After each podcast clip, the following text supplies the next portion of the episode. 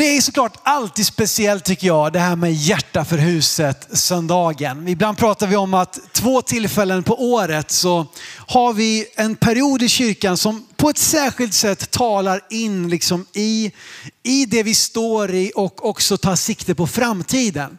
Både vision under våren eller februari, mars brukar det vara. Där vi liksom vill lyssna in Gud, där vi vill få ta riktningen inför det som ligger framför. Och hjärta för huset som vi brukar se som vår respons på den vision Gud har gett. Där vi får vara med och ge ett offer utöver det regelbundna givandet för att möjliggöra det som han har tänkt. Och eh, den här sista par månaderna så jag har gått och tänkt på det här bland annat om hjärta för huset. Jag har tänkt på The Story Christmas och så har jag tänkt på allt som händer runt om oss i världen. Och det har varit olika tuffa besked även här i vår kyrka. Människor som kämpar med olika sjukdomsbesked.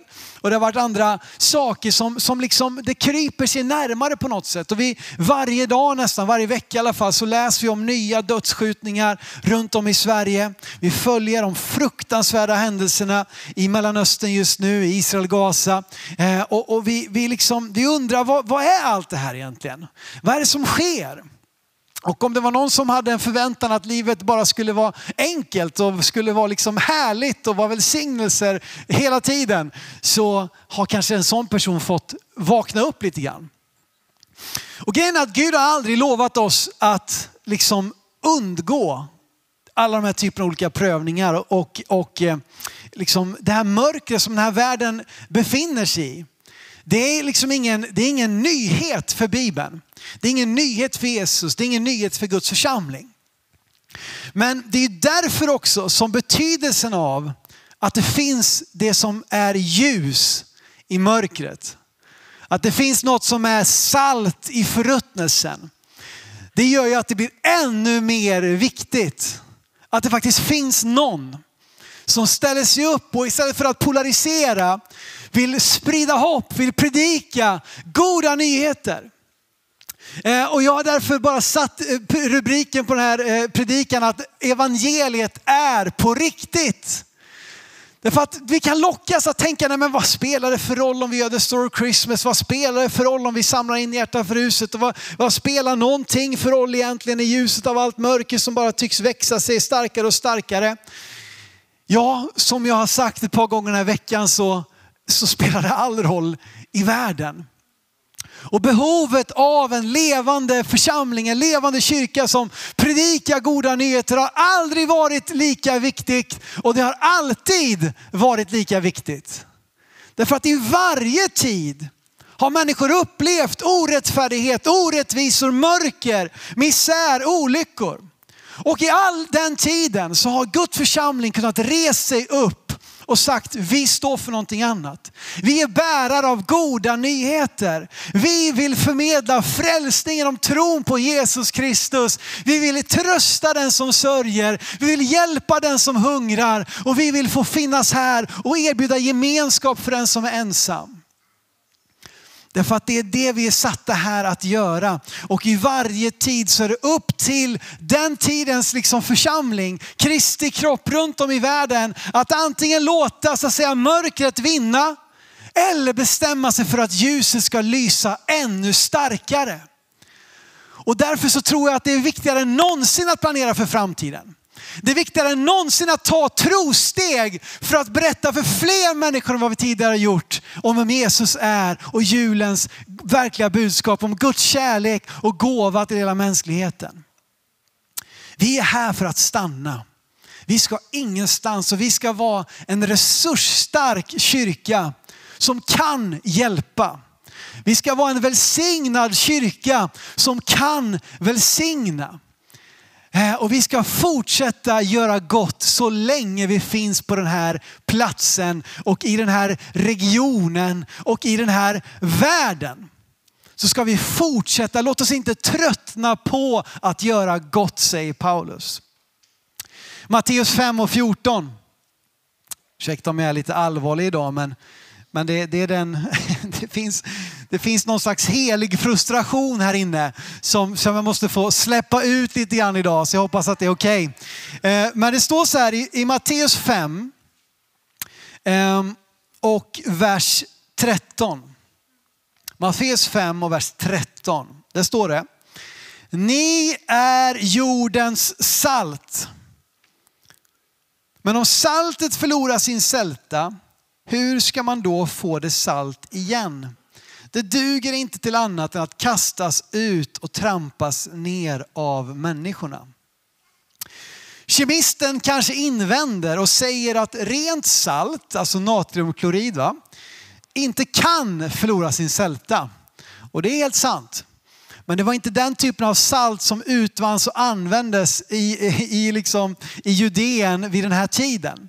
Där så utvann man salt primärt ifrån Döda havet. Som är en annan typ av salt med otroligt mycket mineraler och massa hälsoeffekter som ni säkert känner till. Varför människor köper salvor och krämer och allt möjligt. Eller klär in sig med, med, med lera vid Döda havet för att det finns så mycket hälsogrejer. Även om det bara är död i vattnet så att säga. Så kan man utvinna saker som är gott för oss. Och det saltet som de använde vid den här tiden det kunde förlora sin sälta. Hur då? Om det utsattes för omgivningens fukt så kunde saltet urlakas och förlora sin sälta. Och om det förlorar sin sälta så fanns det ingen väg tillbaka att göra det salt igen. Då var det bara att slänga det på soporna och så utvinna nytt salt. Det här med att förlora eller mista sin sälta, det översätts med dårskap i både Romarbrevet och i första Korinthierbrevet 1 och 20. Så att vad kan vi då lära oss av detta? Jo, kristendom som blir så påverkad av världen omkring den att den slutar ha Jesus i centrum är dårskap. Det, det, det, det, får, det finns ingen logik med det. Om det vi håller på med här, att vi liksom lägger av, vi tar av våran tid för att tjäna, för att ta hand om våra fastigheter, för att liksom sätta i ordning produktionen, för att öva musiken. Vi använder våra talanger för att liksom vara till välsignelse och låta våra talanger komma till användning i församlingen. Vi ger av våra tillgångar utav det vi har och det vi äger för att det ska finnas resurser, för att det ska finnas mat i huset. Allt detta är dårskap om inte Kristus är i centrum av allt vi gör. Då är det dårskap. Då mister vi vår sälta. Det spelar ingen roll hur fina välputsade fasader vi har. Det spelar ingen roll hur, hur bra band och musik vi har. Det spelar ingen roll hur fin verksamhet vi har för barnen och hur många magar vi mättar och så vidare. Om inte Kristus är i centrum så mister vi vår sälta och det, det, det lönar ingenting till. Men om Kristus är i centrum, då får allting annat sin plats. Då får allting annat sitt värde. Då finns det plötsligt ett syfte med att jag städar kyrkan. Det finns ett syfte med att jag är här och liksom sätter i ordning kids och har en eh, liksom, god stund för barnen. Det finns ett syfte med att jag vecka ut och vecka in är med och tjänar i våran second hand eller delar ut mat till de behövande. Det finns ett syfte med att vi möts i våra smågrupper, connectgrupper. Det finns ett syfte med att vi ser till att ljudet låter så bra det bara går och så vidare. Om Kristus är i centrum, om saltet fortfarande är salt salt så är det vad då? Jo, saltet är både någonting som förhöjer smaken, förhindrar förruttnelsen och väcker törst. Så om Kristus är i centrum, då ger vi en smak av Kristus. Allt vi gör, allt vi presenterar, allt vi bjuder in till smakar Jesus. Ger människor en försmak av den Gud vi tror på. Och kanske får dem att tänka, det låter inte så tokigt det där. Det kanske är för mig också. Om hon är med i kyrkan kanske jag också kan vara med i kyrkan. Om de hjälper de här människorna utan att egentligen få någonting tillbaka så kanske det är någonting med den där tron trots allt. Om de sjunger och spelar och verkligen verkar tro på och bry sig om det de sjunger så kanske det är någonting jag kan ta till mig också. Allting får sin plats och sitt syfte när Kristus är i centrum av församlingen. Det borde vara en självklarhet och ändå så verkar vi ibland tappa fokuset. Evangeliet är på riktigt. inte bara förhöjer vi smaken, vi förhindrar förruttnelse. Och om det är någon mer än jag som känner att mycket av trenderna runt om oss i samhället och världen är ruttet. Så vi satt där för att förhindra, för att stoppa hatet, för att vara en motpol till segregationen. För att vara liksom en, en, en motpol till ensamheten. Så kan vi få vara någon som är med och förhindrar förruttnelsen i den här världen. Och väcker törst. Tänk att det vi gör, att människor bara känner, jag är så, ah, jag känner det just nu faktiskt, jag är törstig på riktigt. Mm. Vatten. Och vet ni vad? Hur många här inne har ångrat kanske att ni tryckte er en hel kebabpizza liksom på kvällen klockan halv tolv när ni har gått och lagt er och upp och hämtat tredje glaset vatten för att ni är så törstiga efter allt det här saltet ni har haft i er. Jag upplever det eh, konstant. Igår käkade vi indiskt och det har lite samma effekt. Det är inte så mycket salt i det kanske, men i alla fall. Strunt samma. Kebabpizzan är salt, det vet vi i alla fall om. Men det väcker törst. Och vet ni vad? Vet ni vad Jesus säger också? Han säger, jag är livets vatten. Jag är levande vatten. Så den som dricker av honom ska aldrig mer törsta. Och därför när vi med våra liv kan vi liksom väcka en törst, en avundsjuka eller en avundsfriskhet som jag gillar att kalla det. Det finns det som är gott, att man känner, men vad är det du har? Vad är det som gör att du kan få ett sånt här sjukdomsbesked och ändå inte klaga på allting och ändå inte förbanna och svära och liksom bekymra dig utan ändå utstråla frid. Och säga att mitt i den här sjukdomen så är Gud med mig. Han är min herde. Han leder mig till gröna ängar. Han för mig till vatten där jag finner ro. Om jag vandrar i dödsskuggans dal så fruktar jag inget ont. Vad är det du har för någonting? Kan jag också få det? Jag vet du vad, här finns Jesus. Här du kan också få en smak av Jesus. Och därför så behöver vi, här får du en, en, den starkaste rubriken jag någonsin har haft. Vi behöver övertygad överlåtelse genom övernaturligt öppnade ögon. Starkt va? Det är starkt. Övertygad överlåtelse genom övernaturligt öppnade ögon. Vi ska läsa om en som fick uppleva just detta i Apostlagärningarna 26. Apostlagärningarna 26, vers 15 till 29. Ett långt och härligt bibelstycke. Och vi gör så som vi gör ibland när vi läser lite längre ur Bibeln, att vi står upp tillsammans. Av respekt för Guds ordet och hjälpa alla oss som har lite svårt att göra, liksom, att inte sticka iväg i tankarna. Så får du en sak mindre att tänka på när du ska stå upp och samtidigt försöka läsa och följa med i det vi läser. Apostlagärningarna 26, 15-29. Det är Paulus som återger sin omvändelse för kung Agrippa som han ställts inför rätta eh, inför i Caesarea vid havet. Paulus säger, när detta händer då så säger Paulus, jag sa, vem är du Herre? Herren svarade, jag är Jesus, den som du förföljer. Men res dig och stå på dina ben, jag har visat mig för dig för att utse dig till tjänare och vittne. Både till det du har sett och till det jag ska visa dig. Jag ska rädda dig från ditt eget folk och från hedningarna. Jag sänder dem dig till dem för att öppna deras ögon. För att vända dem från mörker till ljus, från Satans makt till Gud. Så att de får syndernas förlåtelse och en plats bland dem som helgats genom tron på mig. Därför kung Agrippa, har jag inte varit olydig mot den himmelska synen. Jag har predikat, först i Damaskus, sedan i Jerusalem och hela Judeen och även ute bland hedningarna, att de ska ångra sig, omvända sig till Gud och göra gärningar som hör till omvändelsen. Det var därför som judarna grep mig i templet och försökte döda mig. Men med Guds hjälp står jag än idag som vittne för både små och stora. Jag säger inget annat än vad profeterna och Mose har sagt skulle ske att Messias skulle lida och att han som den första som uppstod från de döda skulle förkunna ljuset både för vårt folk och för hedningarna. När han sa detta i sitt försvar så ropade Festus, du är galen Paulus! Din stora lärdom driver dig till vanvett. Men Paulus svarade, jag är inte galen. Skönt. Högt ärade Festus, det jag säger är sant och förnuftigt. Kungen känner ju till allt detta och därför talar jag också öppet och rakt till honom. Jag tror inte att något av detta är obekant för honom. Det är ju inte någon avkrok det har hänt. Tror du på profeterna kung Agrippa? Jag vet att du tror. Agrippa svarade Paulus, snart övertalar du mig att bli kristen.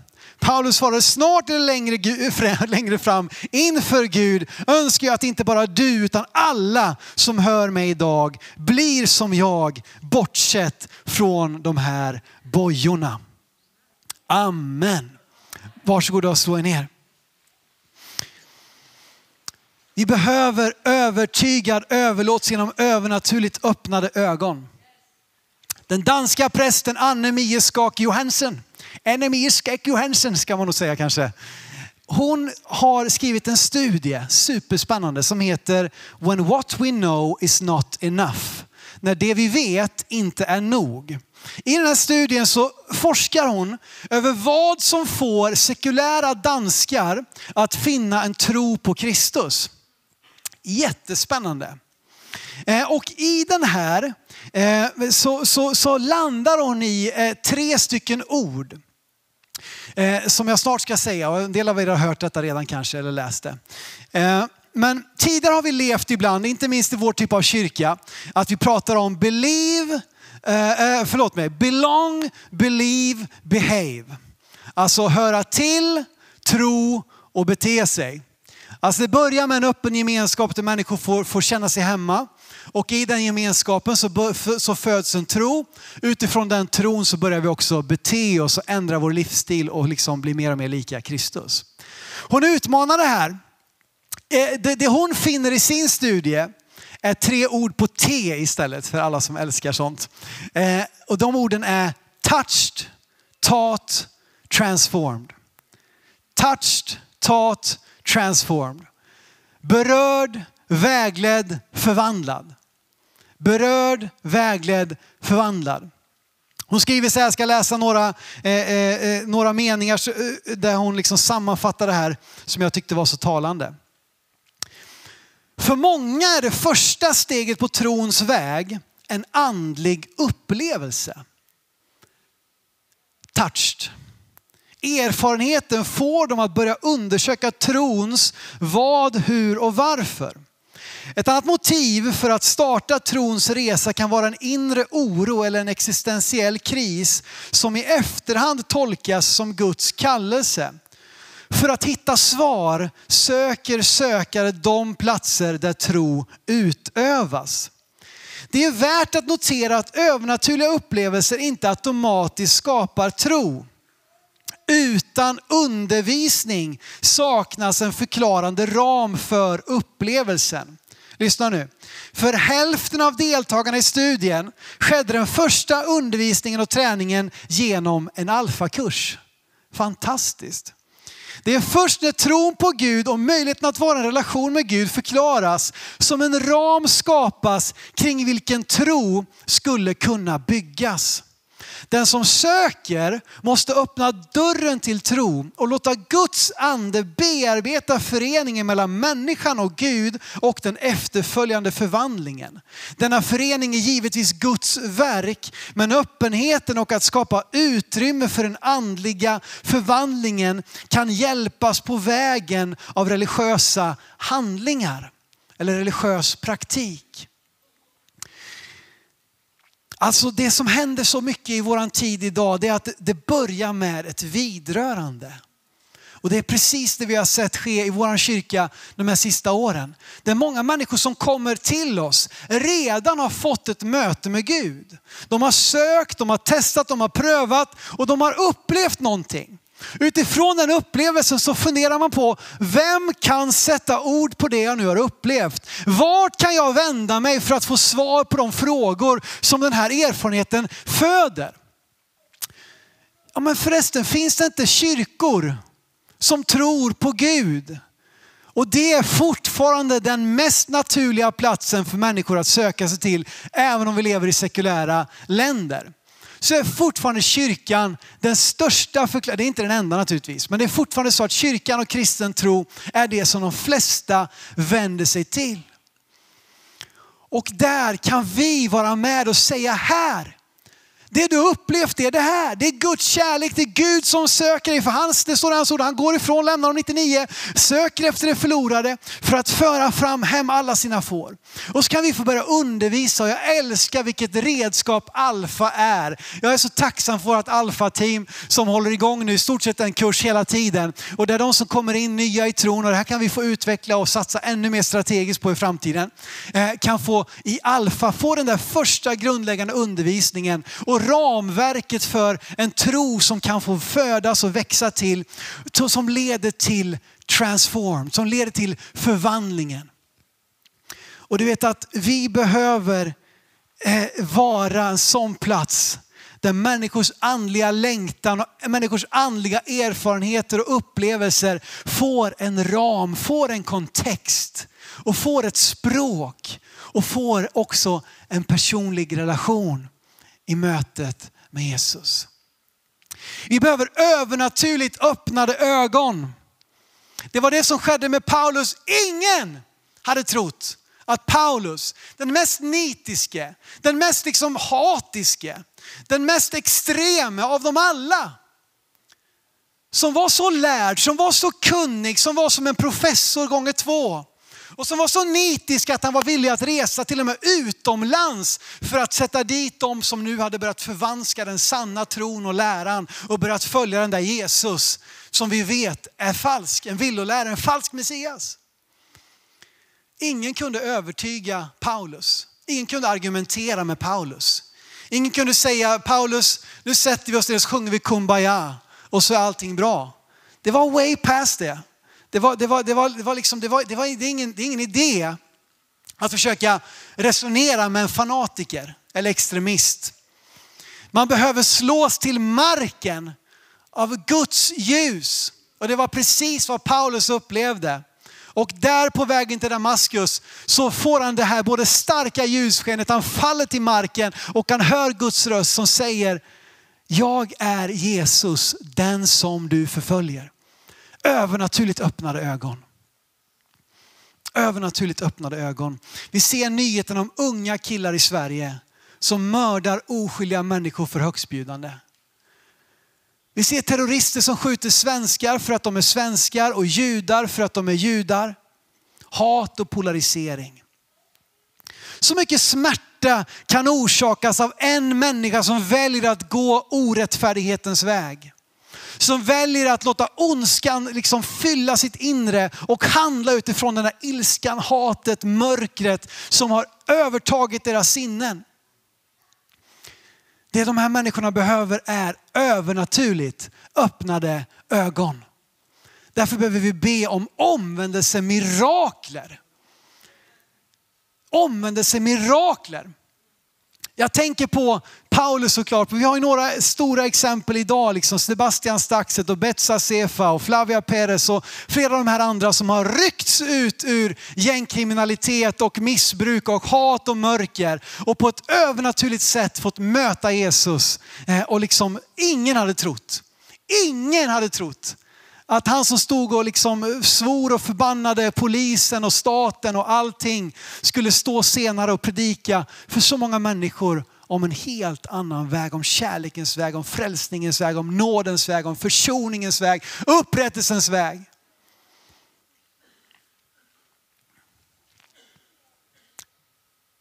Gud sa till Paulus, jag sänder dig till dem för att öppna deras ögon för att vända dem från mörker till ljus, från Satans makt till Gud. För det är det, som, det är det som håller den här världen i sitt grepp. Det är Satans makt. Den här världen är den ondes våld. Men vet du vad? Vi har besegrat den onde. Vad är det som har gjort det? Jo, våran tro på vem då? På Jesus Kristus. Tron på Jesus Kristus behöver inte böja sig för något vapen, för något hat, för någon ondska. Tron på Jesus segrar alltid. Och därför ska vi bli radikaliserade i att predika ännu mer kärlek, att visa ännu mer nåd, att visa ännu mer liksom försoning och vägar till upprättelse, vägar till nytt liv. Övernaturligt öppnade ögon. Vi behöver hjälpa människor fram till ett förvandlat liv genom mötet med Jesus. Det är därför vi är här. Det är det som vi ska hålla på med, det är det som är i centrum. Vi ska göra alla möjliga andra saker men allting ska ha detta i, sitt, i sin kärna. I sin essens så är det detta som det handlar om. Det betyder inte att vi varje gång vi ger någon en matkasse måste säga, tror du på Jesus? Nej, vi väcker törst. Vi skapar törst. Vi ger en smak utav vem Gud är. Som väcker människors längtan. Som öppnar människors hjärtan. Som bryter ner barriärer. Jag pratade med, med, med, eh, med Emma här i veckan som för några år sedan hade kollegor som var så anti och så emot eh, allt som hade med kyrka att göra. Men som nu här nyligen hade en helt annan inställning flera år senare så är det någonting som har hänt i deras hjärtan. Att från att ha varit eh, liksom, eh, emot kyrka till att bli öppna för det vi håller på med. Och tycka att det här kanske är någonting. Kanske är någon, de gör nog kanske någonting bra trots allt. Och det är det som saltet gör. Det ger smak av Gud och det väcker törst efter livets vatten. Dessa övernaturligt öppnade ögon. Du vet för att det som var, jag vill också säga det, Paulus han blev ju blind, han såg ingenting på tre dagar, han satt i Damaskus.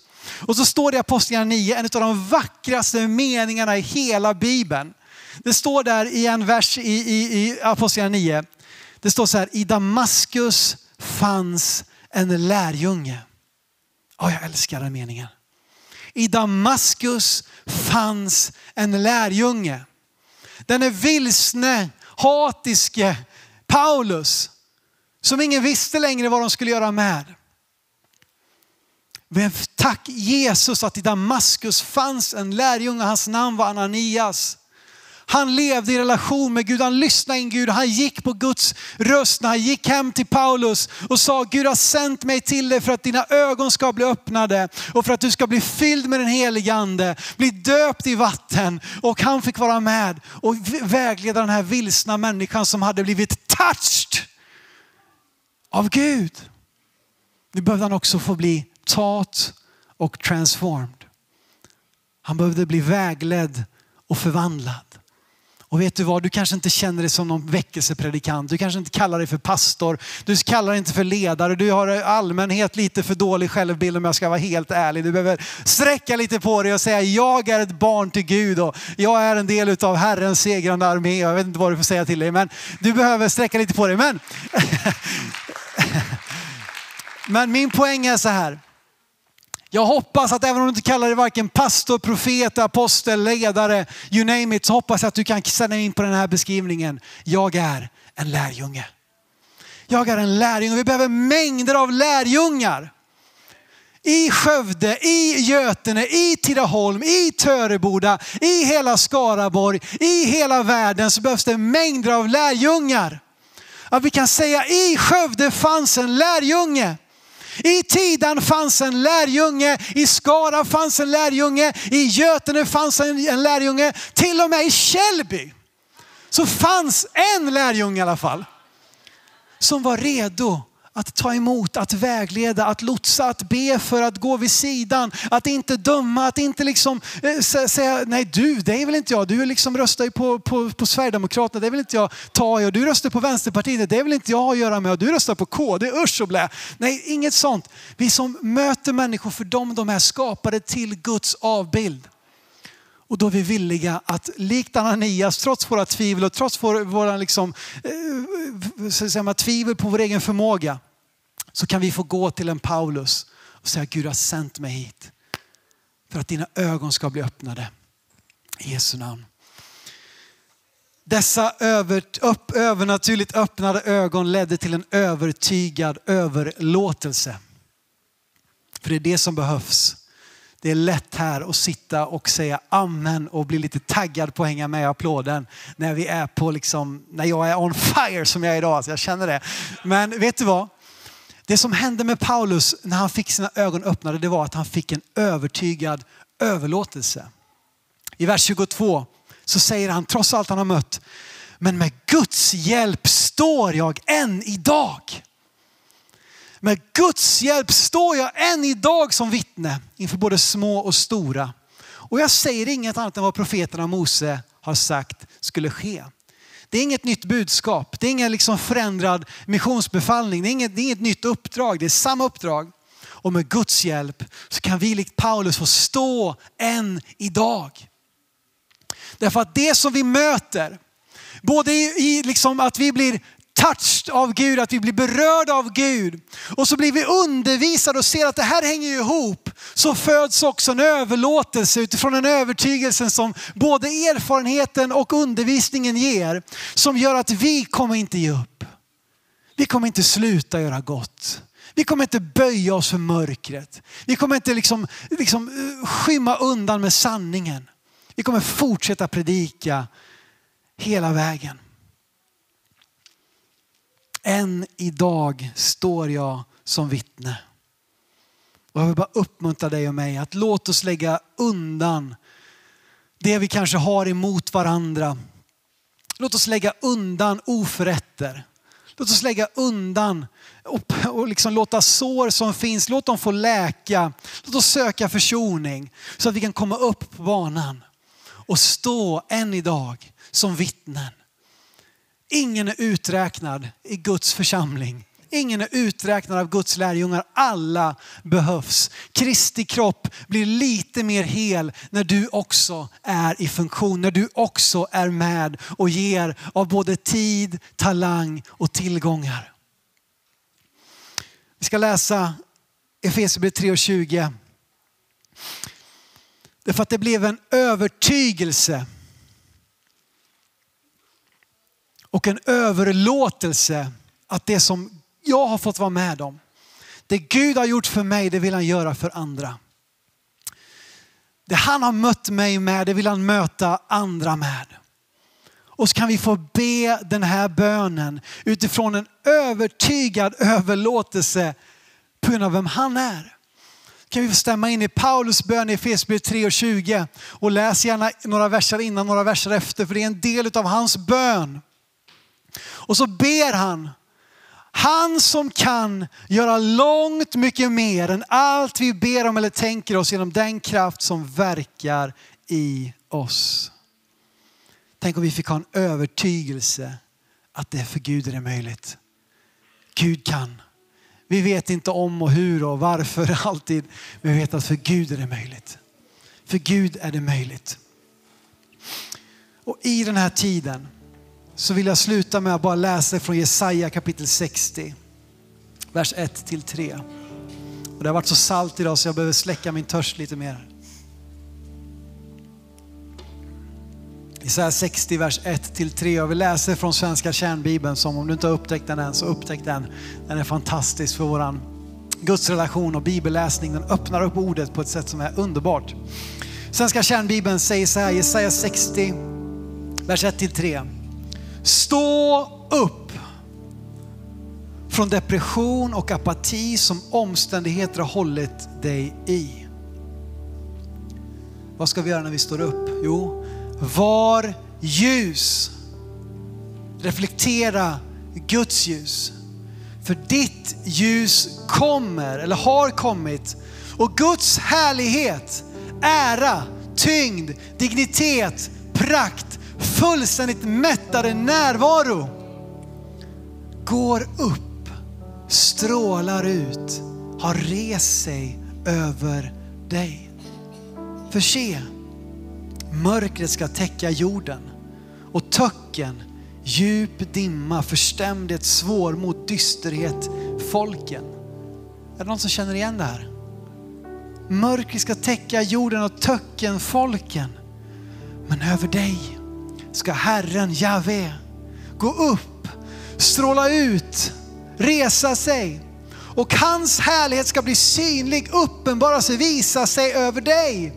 Och hedna folk ska komma, har vandrat till ditt ljus och kunga till strålglansen av din uppgång, soluppgång, ditt klara gryningsljus. Stå upp var ljus, Mörkret har lagt sig över folken, men de ska komma när de ser Herrens härlighet som strålar ut ur hans folk. Så ska hedna folken komma, kungarna ska komma och de ska se Herrens härlighet, hans manifesterade närvaro genom hans kropp här på jorden, hans församling ska vi stå upp tillsammans och be en bön att vi som hans församling, att vi i Betel ska vara en liten del. Vi vill vara en droppe i havet av allt det som Gud vill göra i vår tid, i vår värld, i det som är just nu. I Jesu namn Herre. Jag ber dig Gud, jag ber dig Gud att vi skulle få överlåta oss till dig Herre på nytt.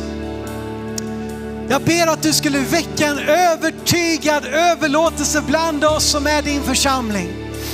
Att inte skygga undan, att inte dra oss undan Herre, att inte liksom sätta skeppan över vårt ljus. Att inte låta sältan smittas av omgivningens fukt. Utan vi bevarar dig i centrum Herre. Och jag ber i Jesu namn om övernaturligt öppnade ögon vi vill se mirakler ske Herre. Vi vill se frälsningsmirakler Herre. Precis som det Paulus fick uppleva. Vi vill se det i den mörka gängvärlden som bara sprider ut sig över hela vårt land just nu. Övernaturligt öppnade ögon Herre. Vi vill se det hos politiker Jesus, nyckelpersoner Herre. Vi vill se det hos den låge och den höge. Vi vill se det hos den svage och den starke. Övernaturligt öppnade ögon Herre. Gör det som bara du kan i Jesu namn. Och vi tackar dig Gud för att vi inte behöver skrika oss hesa i egen kraft. Vi får lita på att det är du som kan göra långt mycket mer än allt vi ber om eller tänker oss genom den kraft som mäktigt verkar i oss. Låt det ske! Låt det ske! I Jesu namn. Stå upp! Var ljus! I Jesu namn.